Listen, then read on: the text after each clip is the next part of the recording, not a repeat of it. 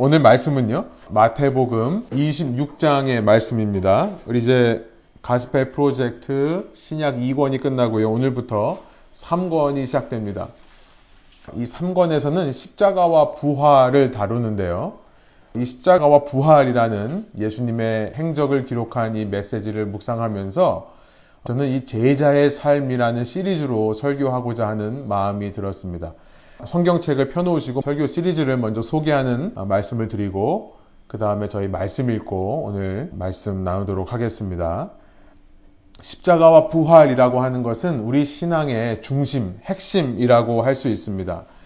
예수님의 십자가와 부활이 없었다면 오늘 우리가 예수님을 믿는 신앙인으로 발견될 수 없을 것입니다.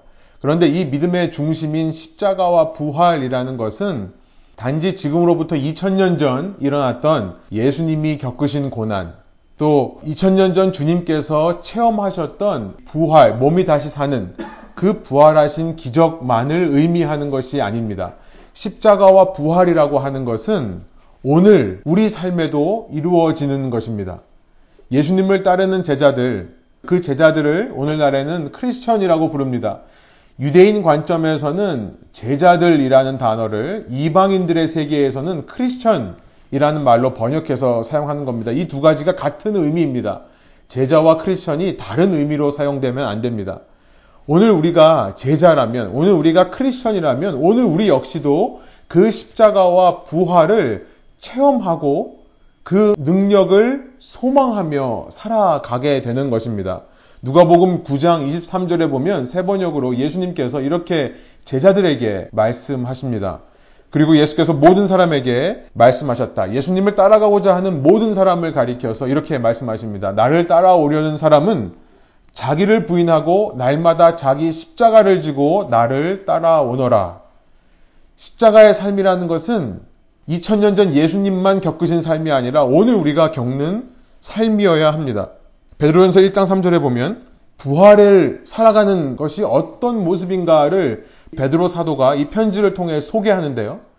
이 부활 신앙으로 사는 사람들은 어떤 고난 중에서도 기뻐하더라라는 것이 이 베드로전서의 메시지입니다. 그 베드로전서를 시작하면서 3절에 이렇게 말씀합니다. 우리 주 예수 그리스도의 하나님 아버지께 찬양을 드립시다. 하나님께서는 그 크신 자비로 우리를 새로 태어나게 하셨습니다. 이 사도 베드로가 거듭난다, born again 이라는 단어를 사용하는데요. 그리하여 그는 죽은 사람들 가운데서 예수 그리스도가 부활하심으로 말미암아 우리로 하여금 산 소망을 갖게 해 주셨다라고 외치고 있는 것입니다. 여러분, 예수님께서 누군가를 위해 십자가를 지신 것처럼 오늘 우리도 예수님을 위해 또 누군가를 위해 십자가를 지고 그 주님을 따라가는 제자의 삶을 살아야 하는데요. 그리스도께서 다시 살아나신 것처럼 우리도 다시 살아날 것을 믿기 때문에 우리도 부활에 동참하게 될 것을 믿기 때문에 여러분 죽음 이후에 우리는 그냥 천국으로 가는 것이 아닙니다. 그냥 하늘나라로 가는 것이 아니죠. 여러분 우리는 죽음 이후에 다시 살아날 것입니다. 다시 살아나서 주님과 함께 영원한 나라에 들어가게 될 것이에요. 베드로 사도는 그것을 가리켜서 바로 산 소망이라고 말합니다. 그냥 소망이 아니라 살아있는 소망, living hope. 이 땅을 살지만 이 땅에서 다시 살 것을 기대하며 살아가는 것. 그것을 거듭난 삶이라고 지금 소개하고 있습니다. 이것이 바로 부활을 믿는 사람들의 능력이라는 거죠. 이 부활을 믿는 사람이라면 어느 고난 속에서도 기뻐할 수 있다라는 것입니다. 바울 사도는요, 십자가와 부활이라는 것, 예수님께서 보이신 십자가와 부활은 신자들이 함께 연합되어야 될 대상이다라고 설명을 합니다. 여러분, 2000년 전에 예수님께서 행하신 어떤 일을 기념하는 것만이 아닙니다. 여러분, 우리의 신앙은 결코 감상적으로 흐르면 안 됩니다. 그 십자가와 부활은 우리가 매일같이 연합되어야 된다는 것을 로마서 6장 5절에 말씀하십니다. 만일 우리가 그의 죽으심과 같은 모양으로 연합한 자가 되었으면 또한 그의 부활과 같은 모양으로 연합한 자도 되리라. 사도 바울은 이렇게 우리가 예수님의 십자가와 부활의 연합됨으로 말미암아 우리 속에 죄의 영향력부터 벗어나는 성숙이라는 것이 일어나게 되는데 바로 이 십자가와 부활에 연합한 사람들에게 성화라고 하는 것이 일어난다는 것을 교리적으로 이 로마서 6장을 통해 설명합니다. 11절이에요. 이와 같이 너희도 너희 자신을 죄에 대해서는 죽은 자요. 십자가와 연합된다는 것은 죄에 대하여 죽은 것을 의미하는 것입니다. 그리스도 예수 안에서 하나님께 대하여는 살아있는 자로 부활과 연합한다는 것은 예수 안에서 하나님과 살아있음을 고백하는 것이죠. 바로 이것으로부터 성화라는 교리를 사도 바울이 만들어냅니다. 13절. 또한 너희 지체를 불의의 무기로 죄에게 내주지 말고 오직 너희 자신을 죽은 자 가운데서 다시 살아난 자 같이 하나님께 드리며 너희 지체를 의의 무기로 하나님께 드리라. 믿는 자에게 날마다 이 육체가 의의 도구가 되어가는 성화의 과정이 일어날 수 있는 유일한 방법은 그 신자가 예수님의 십자가와 부활에 연합될 때, 십자가만이 아니라 부활에도 연합될 때 가능하다라는 것을 설명하고 있습니다. 여러분 그렇기 때문에 우리가 이제 예수님께서 십자가에 달리시고 부활하시는 기록을 담은 이 마태복음 26장을 중심으로 앞으로 저희가 6주 동안 이 이야기를 살펴볼 것인데요. 십자가와 부활이라고 하는 것은 제자도를 가능하게 하는 원동력이라는 것을 기억하시기 원합니다. 제자도. 요즘 교회에서 제자도라는 말을 참 듣기 어렵습니다. 저희 교회에서는 아마 자주 듣는 말씀일 것 같은데요. 여러분, 제자도에 대해서 요즘 많이 설교하십니까? 그런 교회의 메시지들이 요즘 많이 있습니까? 마치 제자도라고 하면 구시대의 유물 취급받는 것 같습니다. 그래서 어디 박물관 같은 곳에 전시되어 구경만 하는 것이라고 생각하는 사람들이 꽤 많이 있는 것 같습니다. 말씀드린 대로 현대 기독교는 너무나 감상적입니다. 여러분 그 박물관에 전시되어 있는 제자도에 대한 정보는 너무나 많이 주어지고 있는 시대입니다. 너무나 잘 압니다. 너무나 많은 것을 들어봤습니다. 그래서 그 정보로 헛똑똑이가 되는 것 같아요. 너무나 잘 비교하고 판단합니다. 저것이 진품인지 아니면 가짜인지는 너무나 잘 가려냅니다. 그러나 과연 내 삶에서 오늘 내 삶에서 그 십자가와 부활이 능력으로 나타나고 있는가? 과연 내 삶에 주님의 십자가의 삶과 주님의 부활하신 삶이 나타나고 있는가? 이것을 생각해 보는 것이 오늘 우리에게 필요한 제자도의 자세라는 것입니다. 여러분, 가스페 프로젝트를 통해서 우리가 예수님의 십자가와 부활을 묵상하기를 원하는데요. 여러분, 이 묵상하는 것마저 감상으로 끝나지 않기를 소원합니다. 그래서 우리는요, 이 예수님의 십자가와 부활의 모습을 통해 오늘 우리가 제자로서, 크리스천으로서 어떤 구체적인 삶의 결단이 있어야 되는가를 함께 살펴보기를 원합니다. 여러분, 6주 동안 아주 구체적이고도 실제적인 적용을 저희가 하나씩 하나씩 해보기를 원하는데요. 오늘 첫 시간으로 예수님께서 십자가에 달리시기 이틀 전에 기록을 담은 마태복음 26장 초반부의 기록을 살펴보면서 여러분 26장 8절에 허비라는 단어가 나옵니다. 그 허비에 대해서, 낭비에 대해서 저희가 좀 생각해 보기를 원합니다. 오늘 설교 제목, 그래서 제가 26장 6절부터 16절이 본문인데요.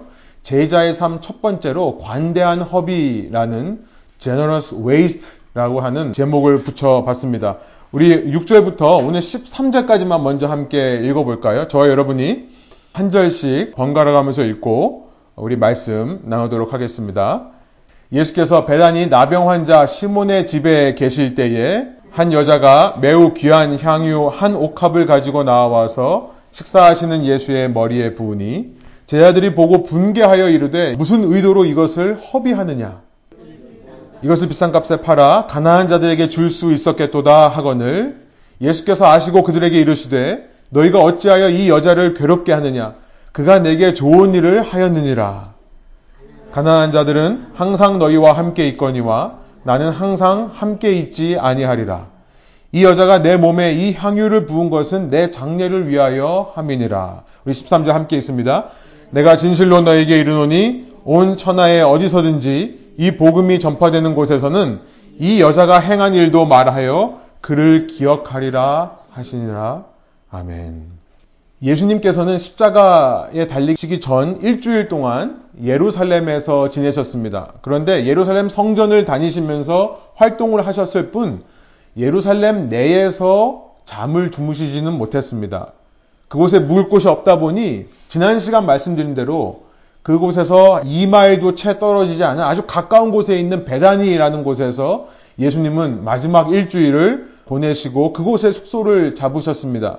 그 숙소의 이름이 6절에 보니까 나병 환자 시몬의 집이었다라고 마태복음 26장이 기록하고 있습니다. 그때 베다니에 있는 나병 환자 시몬의 집에 계실 때에 7절을 보면 한 여인이 귀한 향유 한 옥합을 가지고 나와서 예수님의 머리에 부었다. 예수님을 어노인트, 머리에 기름을 부었다라고 이야기가 전개되고 있습니다. 이 향유라고 하는 것은 향기 나는 기름입니다. 오늘날 누군가가 우리에게 와서 머리에 향수를 붓는다면 기분이 묘할 겁니다. 아마 이상할 것 같아요. 나한테서 냄새가 나서 그런가? 그리고 그 냄새가 너무 강해서 기분이 어, 좋지 않을 수도 있습니다만 당시에 머리에 향유를 붓는 것은 아주 기분 좋은 일이었습니다. 특별히 중동 지역에 있는 흙먼지들 그리고 땀으로 인해 범벅이 된 머리에 이 기름을 붓고 나서 머리를 빗으면 머리를 감는 효과가 있는 것입니다. 우리 머리를 감으면 얼마나 상쾌한지 아시죠? 또 머리 긴 자매님들일수록 그렇죠? 머리 감지 않았을 때 그 찝찝함. 그런데 그것을 한 번에 날려줄 수 있는 것이 이 향유였습니다. 그런데 이런 모습을 본 제자들이 8절에 분노했다, 분개하였다 라고 기록하고 있습니다. 그들 눈에는 이것이 허비로 보였기 때문입니다. 구절에 보니까 이것을 팔면 비싼 값을 받을 수 있었음을 제자들은 알았습니다. 그래서 차라리 유대인들이 아주 중요하게 생각하는 가난한 자를 돌보는 일, 아, 이것을 팔아서 가난한 자들에게 주었으면 더 의미 있게 쓰이지 않았을까라고 분노합니다. 그런데 요한복음 12장에 이 동일한 사건이 기록되어 있는데요. 이렇게 비싼 값에 팔 수 있었겠다라고 먼저 말했던 사람이 예수를 팔았던 가롯 유다라는 사실을 요한복음이 말씀합니다. 요한복음 12장 4절부터 6절인데요. 4절 보면 그 유다가 먼저 말했고 그 유다의 말을 들은 제자들이 왜 우리 그렇잖아요. 누가 무슨 얘기하면 모르다가 듣고 보니까 그러네. 같이 화를 내는 거죠. 아마 그런 상황이었던 것 같습니다. 5절에 보니까 이 가롯 유다는요, 정확히 이 향유의 값을 측정을 할 수 있는 능력이 있었던 것 같습니다. 이 향유를 300데나리온에 팔아서 가난한 사람들에게 주지 않고 왜 이렇게 낭비하냐라는 말을 유다가 먼저 시작했습니다. 당시 데나리온이라고 하는 화폐의 단위는 은 단위였습니다. 실버예요. 로마 팔레스타인 지역에서 사용되는 은의 단위가 데나리온인데요. 무게의 단위입니다. 은을 달 때에 데나리온이라는 단위를 사용합니다. 근데 이 데나리온이라고 하는 것은 그러니까 은 한 데나리온은 당시 성인 남자가 하루 버는 일당이었습니다. 그러니까 300데나리온이라고 한다면 여러분 1년치 봉급보다 더 큰 돈이라는 것을 알게 되는 거죠. 1년에 우리가 300일 일하시는 분들도 있습니다만 대부분은 300일 일하지 않잖아요. 아마도 이 향유는 이 집안에 아주 귀한 가부였을 가능성이 있습니다. 같은 본문을 기록하는 요한복음 12장은 이 여인을 마리아라고 기록하고 있습니다. 그러니까 지난 시간 우리가 살펴본 대로 자기의 오빠 나사로가 죽었다가 살아난 것을 체험한 이후의 일입니다. 아마 마리아는 그 오빠를 살려주신 예수님이 너무나 감사했는지 자기의 집안의 갑옷처럼 내려오는 귀한 것, 어쩌면 자신이 결혼할 때 사용하기 위해 아껴두었던 것인지도 모르겠습니다. 그것을 예수님께 부어버렸다라는 것입니다. 여러분, 저는 재미있는 사실을 먼저 생각해 보게 되는데요. 이것을 보고 그 값어치를 한눈에 알아보는 유다. 여러분, 평소에 어떤 물건을 보고 그 물건 값을 정확히 아시는 분들이 있잖아요. 그렇죠? 무슨 말입니까? 그 물건에 관심이 있는 분이라는 얘기예요. 모르는 사람 눈에는요, 이게 얼마짜리인지 보일 수가 없습니다. 그러니까 신발이 얼마짜리인지, 가방 얼마짜리인지 눈에 들어오지 않습니다. 그게 눈에 들어오고 그게 눈에 거슬리는 사람이라면 나도 똑같은 관심을 가진 사람이라는 것을 드러낼 뿐이라는 사실을 생각해 봅니다. 가론 유다가 평소에 돈에 관심이 많았기 때문에 예수께 드리는 물건의 값어치를 정확히 알 수 있었다는 거죠. 아마 평소에도 그랬을 겁니다. 예수님께 누군가가 무엇을 가져오면 속으로 저건 얼마짜리다라는 계산을 했던 모양입니다. 그만큼 재물에 관심이 많은 유다. 그 유다를 요한복음 12장 6절이 이어서 이렇게 설명합니다. 그가 이렇게 말한 것은 가난한 사람을 생각해서 말한 것이 아니다라는 거예요. 그는 도둑이어서 돈자루를 맡아 가지고 있으면서 거기에 든 것을 훔쳐내곤 하였기 때문이다. 이것을 만일 팔아서 헌금을 했다면 그 중에서 내가 얼마를 가져갈 수 있을 거다라는 생각을 했던 모양입니다. 예수님은 이런 모든 생각을 아시는 분입니다. 그래서 오늘 본문 10절에 보면 이 모든 생각과 상황들을 아셨다라고 10절이 기록하고 있습니다. 그러면서 그렇게 분노하는 제자들을 향해 이렇게 말씀하십니다. 그가 내게 좋은 일을 하였다. 11절에 보면 상반절에 이렇게 말씀합니다. 가난한 자들은 항상 너희와 함께 있는 게 아니냐. 여러분, 유다 입장에서 한번 생각해 보십시오. 이 향유의 값이 얼마인지를 알고 있습니다. 그리고 이 향유를 예수님의 머리에 쏟아부은 것은 큰 낭비라는 것을 알고 있습니다. 그렇게 생각하는 사람이에요. 그런데 그 사람의 눈에 지금 이 예수님의 말씀이 어떻게 들릴까요? 여러분 같은 말씀을 들어도 마음의 오리엔테이션, 마음의 자세가 삐뚤어져 있는 사람은 예수님으로부터 직접 말씀을 들어도 마음이 삐딱하기 때문에 삐딱하게 듣더라라는 것을 생각해 봅니다. 아마 유다의 마음에는 이렇게 말씀하시는 예수님이 속물로 보였는지도 모르겠습니다. 그가 내게 좋은 일을 하였다고? 아니 이거 지금 팔면 예루살렘의 가난한 사람들, 우리 동족들을 얼마나 많이 먹일 수 있는데 여러분 지금 우리 연봉을 생각해 보세요. 그 연봉을 한 번에 우리가 소유할 수 있다면 그걸 가지고 얼마나 선한 일을 할 수 있을까 생각해 볼 수 있는 거죠. 가난한 자들은 함께 있다는 말이 무슨 말씀일까? 아니, 함께 있으니까 그러면 나는 몇만 불어치 기름을 몸에 뒤집어 써도 된다는 말인가? 오늘 우리 현대인의 앞에서 예수님이 똑같은 말씀을 하셨다면 아마 이렇게 반응할 사람들 너무나 많을 것 같습니다. 아니면 이런 마음이 들었는지도 모르겠습니다.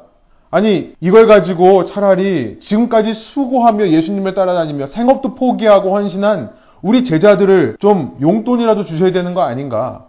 아니, 밥이라도 한번 수고했다라고 사줄 수 있는 것이 아닌가?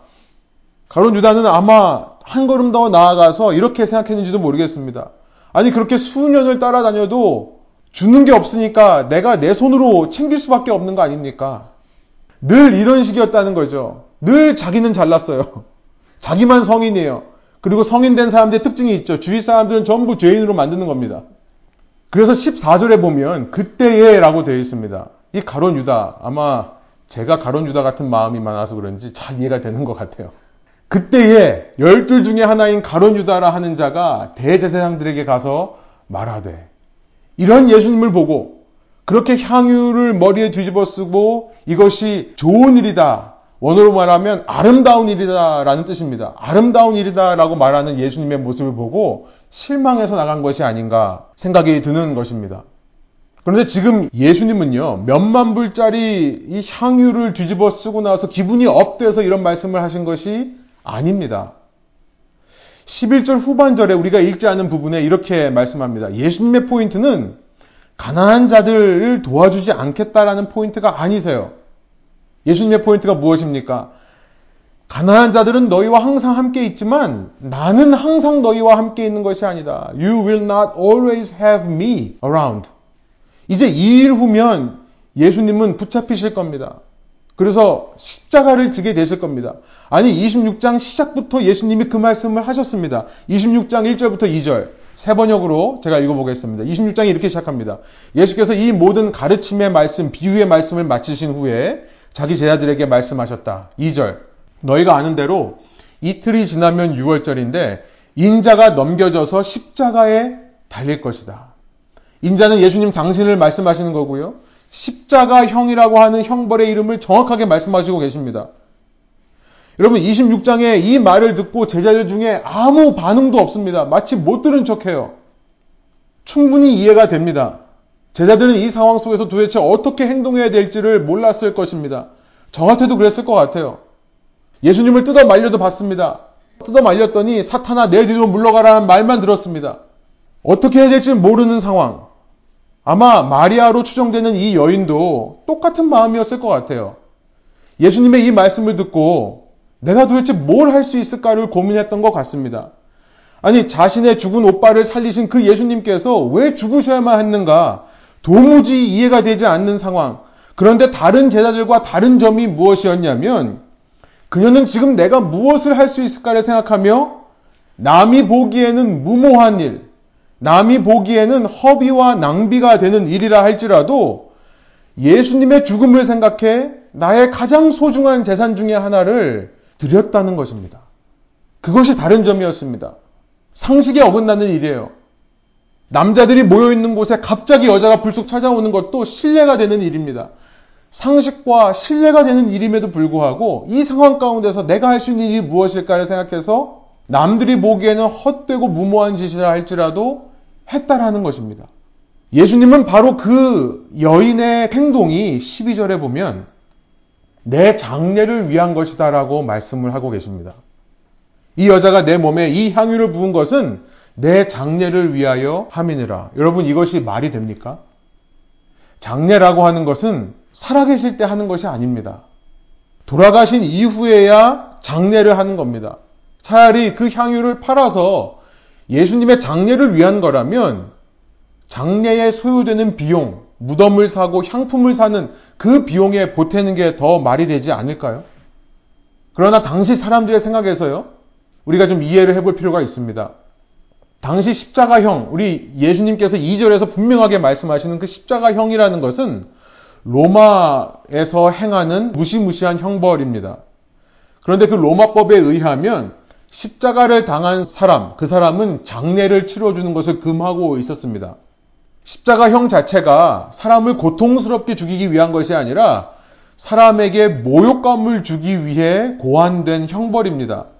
그렇기 때문에 죽은 후에도 그 장례를 지내지 못하게 함을 통해 모욕을 계속해서 주는 형벌이 십자가 형벌이었던 겁니다.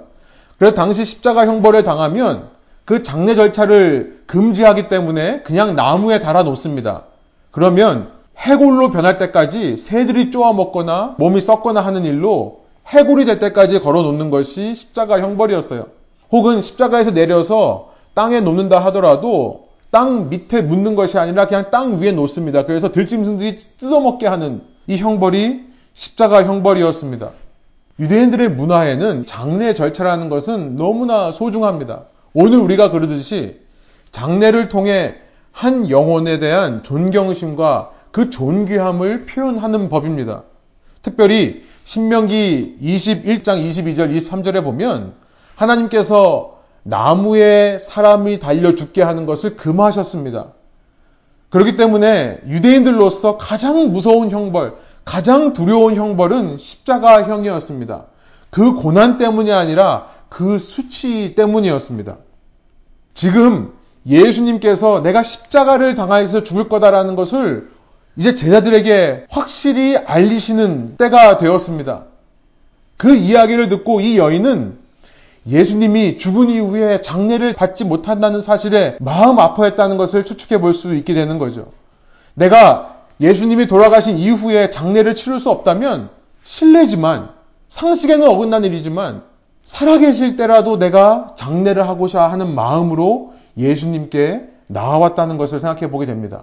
사람의 마음을 아시는 예수님은 그 여인의 마음을 아셨던 거예요. 여러분 놀랍게도 예수님은 장례를 받으십니다. 이후 우리가 복음서의 이야기들을 읽어보면 예수님께서 십자가에서 죽으신 이후에 예수님의 시체를 내어달라고 로마 군인들에게 가서 당당히 요구했던 사람의 이름이 기록되어 있습니다. 요한복음 19장 39절 40절에 보면 아리마대 사람 요셉이라는 사람, 다른 복음서에도 등장합니다. 이 사람이 어, 공회원 중에 한 명이었다라고 되어 있습니다. 산헤드린 공회, 유대인들의 최고 권력 기구의 한 사람이었던 이 사람이 로마 군인한테 가서 시체를 내어달라고 하자 로마 군인들이 내어줄 수 있었던 것입니다. 그와 함께 밤중에 몰래 예수님을 찾아왔던 니고데모도 함께 가서 예수님을 장례 치료 드립니다. 그러나 이 여인은 예수님이 장례 받을지를 모르고 있었던 것입니다. 그런 상태에서 장례를 살아계신 동안에 하는 법은 없지만 뭐라도 하고 싶었던 거예요. 여러분, 그 일의 효율성, 적합성을 따지고 재는 시대입니다. 참 똑똑한 시대죠. 그러나 그 효율성, 적합성만을 따지다 보면 이 여인과 같은 행동들이 일어나지를 않을 겁니다. 재밌는 사실은 뭐냐면 13절입니다. 내가 진실로 너에게 이르노니 온 천하에 어디서든지 이 복음이 전파되는 곳에서는 예수님의 십자가와 부활이라고 하는 이 복음의 메시지가 전파되는 곳에서는 이 여자가 행한 일도 말하여 그를 기억하리라 하시니라. 예수님에게 이 여인의 행동이 얼마나 큰 의미가 있는지 내 이름이 전파되는 곳, 내가 이 세상을 위해 십자가를 지은 것이 전파되는 곳에서는 이 여인이 행한 일도 말해라. 근데 이 여인이 행한 일을 요즘 말하지를 않습니다. 너무 똑똑해졌어요. 이 시대가 너무나 똑똑해진 것은 아닌가 생각이 듭니다. 이런 상식에 어긋나는 일, 효율적이지 않고 적합하지 않은 일, 이해가 안 되는 것입니다. 저는 이 여인이 한 일이 너무나 중요하다 생각이 들었습니다. 그리고 예수님을 따르는 제자로서 우리 속에 회복해야 될 아주 기본적인 자세가 바로 이 여인처럼 행하는 자세다라는 것을 생각해 보게 되었습니다. 이 여인을 전파라는 것이 아니었죠. 그래서 마태는 이 여인의 이름을 일부러 생략하는 모양입니다. 그러나 이 여인이 한 일, 한마디로 말하면 무엇입니까? 예수님을 위해 한 낭비라는 겁니다. 예수님을 위해 한 허비라는 거예요. 여러분 이것이야말로 크리스천들의 모습, 제자들의 모습, 제자도의 삶의 모습이었다는 것을 이 시대가 어쩌면 잃어버린, 이 시대가 어쩌면 일부러 쳐다보지 않는 제자도의 모습이었다는 것을 생각해 보게 되는 것입니다. 이것을 어떻게 좀 더 마음에 와닿게 전할 수 있을까 생각하면서 일주일을 보냈는데요. 제 마음속에 기억되는 것이 저희 아버님에 대한 모습이었습니다. 저희 아버지는 70년 인생 동안 후반 20년을 예수님과 동행하셨습니다. 예수님을 늦게 만나시고 난 후에 예수님에 대한 사랑이 참 크셨던 것 같습니다. 아버님은 새벽 기도에는 잘 나가시지는 않으셨는데요. 매일 새벽같이 하시던 일이 있었습니다. 그것은 뭐냐면 출근하시기 전에 이제 9시면 출근을 하셔야 되는데 그 전에 어, 교회에 찾아가셔서 교회 앞마당을 쓰는 일을 하셨습니다. 그리고 화단과 식물에 이렇게 물을 주는 일을 하셨었어요. 교회 앞에 큰 나무가 있었습니다. 굉장히 오래된 큰 나무가 있었는데 하와이 나무들이 참 못된 것이 뭐냐면 다시 사철 끈적이는 뭔가가 떨어집니다. 그래서 그것을 바로 쓸어내고 치우지 않으면 길바닥에 들러붙어 가지고 자국이 남게 되는 그런 일이 있었기 때문에 아버님은 늘 날마다 아침에 교회에 가셔서 그것을 쓸으셨던 기억이 납니다. 아버님이 하와이에 있는 교회 탁구 대표셨어요. 교회 전체에서 top3 안에 들어가는 탁구 선수셨는데 탁구를 굉장히 좋아하셨습니다. 근데 제가 어느 한 집사님이 아버님한테 그 얘기하는 걸 들은 적이 있습니다.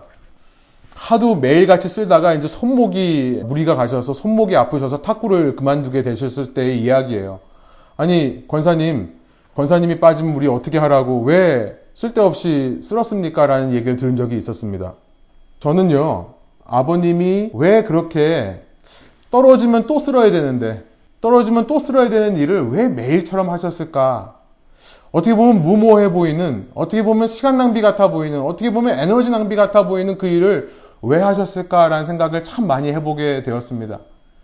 저도 아버님 따라서 그 일을 많이 동참을 했던 것 같습니다. 처음에는 아버지가 하니까 뭐 아버지는 와서 같이 하자는 말을 안 하셨지만 제가 혼자 있기 미안해서 같이 따라 나가서 아침에 쓸었던 것을 기록을 하는데요.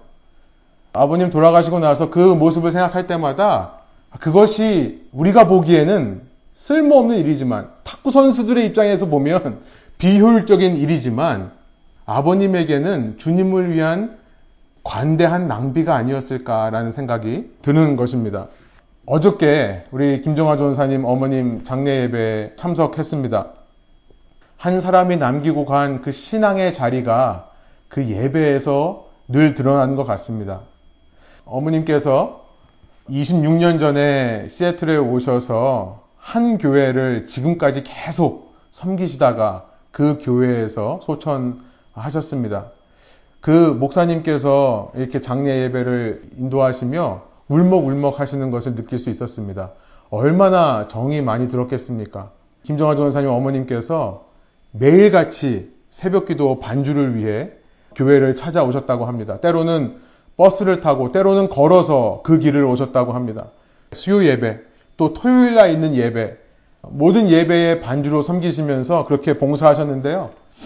그 목사님이 어, 본인이 정말 자신을 부끄럽게 하는 모습이라고 말씀하신 것이 그 모습이었습니다. 예배 다 끝나고 나면 사람들 다 돌아가면 그 어머님께서 남으셔서 강대상을 닦더라는 것입니다. 강대상을 왜 닦는지 이해가 안 되신 목사님께서 어머님께 여쭤봤다고 합니다. 권사님 왜 강대상을 닦으십니까? 그랬더니 권사님이 하시는 말씀이 그냥 어렸을 때 권사님의 어머님이 그렇게 강대상을 열심히 닦는 모습 그것을 보고 그냥 하는 겁니다라고 말씀하셨다고 그래요. 여러분 강대상 닦는 게 무슨 의미가 있을까요? 강대상 닦는 게 강대상 깨끗하면 말씀이 더 잘 선포될까요? 깨끗한 강대상에서 하나님의 말씀이 살아 역사하는 법입니까? 그렇지 않죠. 강대상은 아무 중요하지 않습니다. 그런데 본인의 신앙에 내가 예수님을 위해 무언가를 할 수 있을까? 뭘 할 수 있을까를 고민하며 남들이 보기에는 무모합니다. 남들이 보기에는 낭비입니다. 허비입니다. 그러나 예수님을 생각하며 그 헌신을 했다면 예수님께서 그것을 기뻐 받으시더라라는 사실이에요. 여러분, 크리스천의 삶의 모습 중에 너무나 중요한 한 가지는 바로 그 예수님처럼 우리도 낭비하는 모습인 겁니다. 낭비하는 모습이에요. 왜 낭비하는 모습인가? 그가 우리에게 먼저 낭비하는 모습을 보여주셨기 때문입니다. 하나님께서 먼저 그 귀한 생명을 그가 소유한 모든 영광과 존귀와 가치들을 우리들을 위해 아낌없이 허비하신 분이시기 때문에 그렇습니다. 로마서 8장 32절 세 번역으로 읽습니다. 자기 아들을 아끼지 않으시고 우리 모두를 위하여 내주신 분. 로마서의 사도 바울이 그를 그렇게 묘사합니다. 여러분 이 한마디면 끝나는 것 같습니다. 우리 하나님이 어떤 분이신가? 자기 아들을 아끼지 않으시고 우리 모두를 위하여 내주신 분. 한마디로 말해 낭비하시는 하나님, 허비하시는 하나님이라는 겁니다. 무모한 하나님, 그 하나님을 우리가 믿기 때문에 그 하나님을 닮아 우리도 허비하는 삶을 살 수밖에 없는 것이 제자도의 삶이라는 겁니다. 여러분 십자가야말로 그 하나님의 우리를 향하신 귀한 낭비와 허비가 정말 확대경으로 보이는 사건이 아닙니까? 우리를 얼마나 사랑하시는지 우리를 향한 사랑이 드러나는 장면이기도 합니다만 우리를 향한 사랑이 낭비로 표현이 되는 겁니다. 우리를 향한 사랑이 허비하시는 모습으로 표현된다는 겁니다. 예수님께서는 복음이 전해지는 모든 곳에 이 여인이 한 일도 전해져야 된다라고 말씀을 하시는 거예요. 그렇죠. 그런 주님을 닮은 허비가 없다면, 그런 주님을 닮은 낭비가 없다면, 어찌 예수님의 이름이 우리를 통해 이 땅에 퍼지겠습니까? 하나님께서 우리를 향해 먼저 그 허비의 모습을 보이셨기 때문에 우리는 하나님을 향해 우리가 허비할 뿐만 아니라 그 하나님을 위해 우리 주위 사람들을 향해 우리의 것을 허비하고 낭비할 수 있어야 된다는 것입니다. 이것이 제자의 삶의 모습이라는 거예요. 여러분, 이야기는 갑자기 180도로 달라집니다. 이렇게 예수님을 위해 이해가 되지 않는 행동을 한, 한 여인의 모습에서 이제 14절을 보면 가롯 유다의 모습으로 바뀌어버립니다. 그때 이 모습을 보고 가롯 유다는 예수님을 팔기로 작정합니다.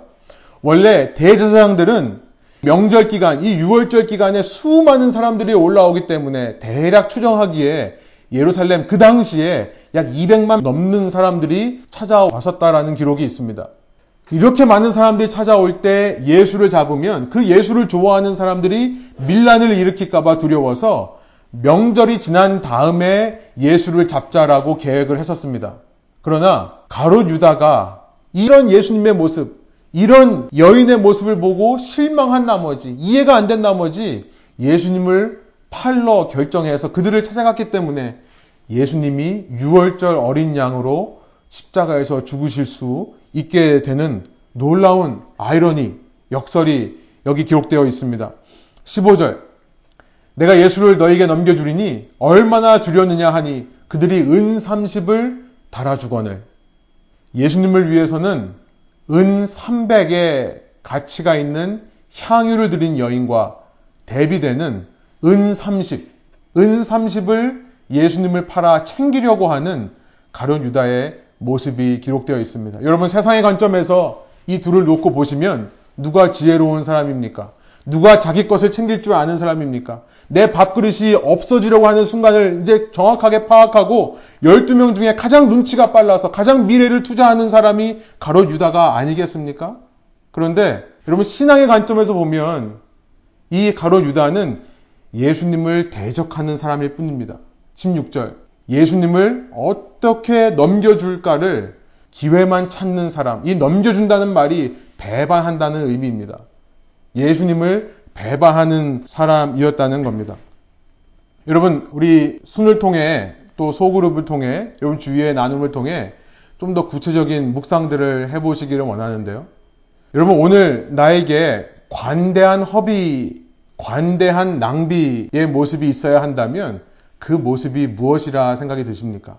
여러분, 주님을 위해 어떤 것을 낭비하고 허비하고 계십니까? 또 주님의 영광을 위해 주위 사람들에게 어떤 것을 낭비하고 허비하고 계십니까? 드러나진 않지만 여러분께서 많은 것들을 포기하고 헌신하고 계시는 줄 믿습니다. 저는 이 말씀에 근거해서 그 모습이야말로 가론 유다와 다른 마리아와 같은 모습이다라는 것을 말씀드리고 싶습니다. 주님을 위해 때로 우리가 손해를 봅니다.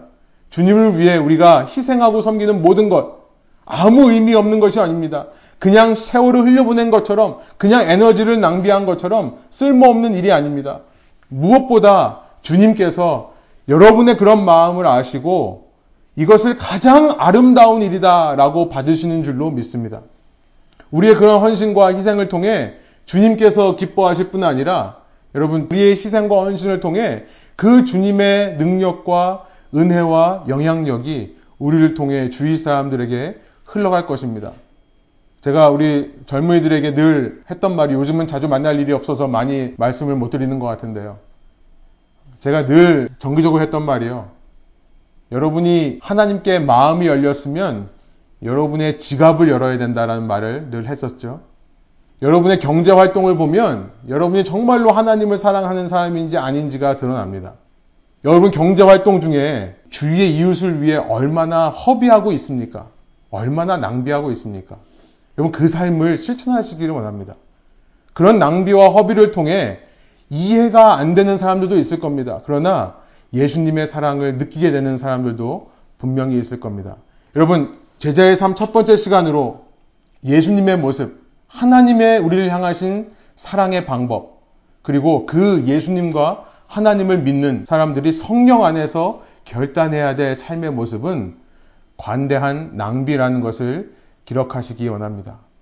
우리의 관대한 허비를 통해 주님께서 우리의 삶에 기쁨을 얻으실 줄을 믿고 그런 우리의 삶을 통해 주님의 그 놀라운 복음의 능력이 영향력이 우리 주위 사람들에게로 흘러 들어가는 귀한 일들이 있기를 소원합니다. 함께 기도하시겠습니다. 하나님 이 시간 먼저 주님께서 이 땅에 오셔서 죽으심으로 십자가로 우리에게 보여주신 그 놀라운 사랑의 허비와 낭비를 저희가 기억합니다.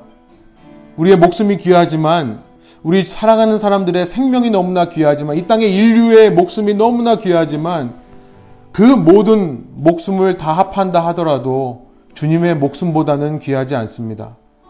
우리를 구하시기 위해 딱 필요한 것만, 딱 할 수 있는 것만, 적정 수준만 허비하신 것이 아니라 그 귀한 생명을 허비하신 주님, 그 주님의 사랑에 너무나 놀랍고 감격되기에 우리가 할 수 있는 일은 너무나 적지만 할 수 있는 삶의 범위 내에서 우리도 주님을 위해 주님 허비하기 원합니다. 그렇게 허비하는 삶 가운데 주님께서 위로하여 주옵소서. 때로 밑빠진 독에 물 붓는 것처럼 끝이 보이지 않는 우리의 모든 열정과 에너지가 뺏기기만 하는 것 같은 그런 모습일 때도 있지만 그러나 주님께서 그런 우리의 헌신과 노력과 결단을 기뻐하신다는 사실을 그것이 주님의 눈에 가장 아름다운 일이며 그것을 통해 복음이 전파될 수 있다는 것을 말씀해 주시는 그 주님의 마음으로 우리가 위로를 얻게 하여 주시고 주님, 주님과 같은 낭비와 허비의 삶, 그것이 바로 주님이 말씀하신 날마다 우리 십자가를 지고 주님의 뒤를 따르는 삶인 줄을 믿사오니 그런 저희의 노력과 헌신과 그런 결단과 열심을 통해 주위 사람들에게 선한 영향력을 흘려보낼 수 있는 저희 한 사람 한 사람 되게 하여 주십시오. 저희의 이 생에서의 마지막 순간이 올 때에 우리의 삶의 모든 여정을 바라보고 많은 사람들이 감동받고 많은 사람들이 도전받으며 주님을 찬양하고 주님을 높일 수 있는 그런 삶을 저희 한 사람 한 사람들도 저희 각자들도 살아낼 수 있도록 인도하여 주옵소서. 그렇게 하실 주님을 믿고 감사드리며 주님께 모든 것을 내어 맡기고 담대하게 허비하고 낭비하기로 결단하는 저희들 가운데 성령께서 찾아와 주시고 위로하여 주시며 새 힘을 더하여 주시고 그렇게 주님의 나라와 의를 구할 때에 모든 것을 더하여 주옵소서 감사드리며 예수 그리스도의 이름으로 기도합니다. 아멘.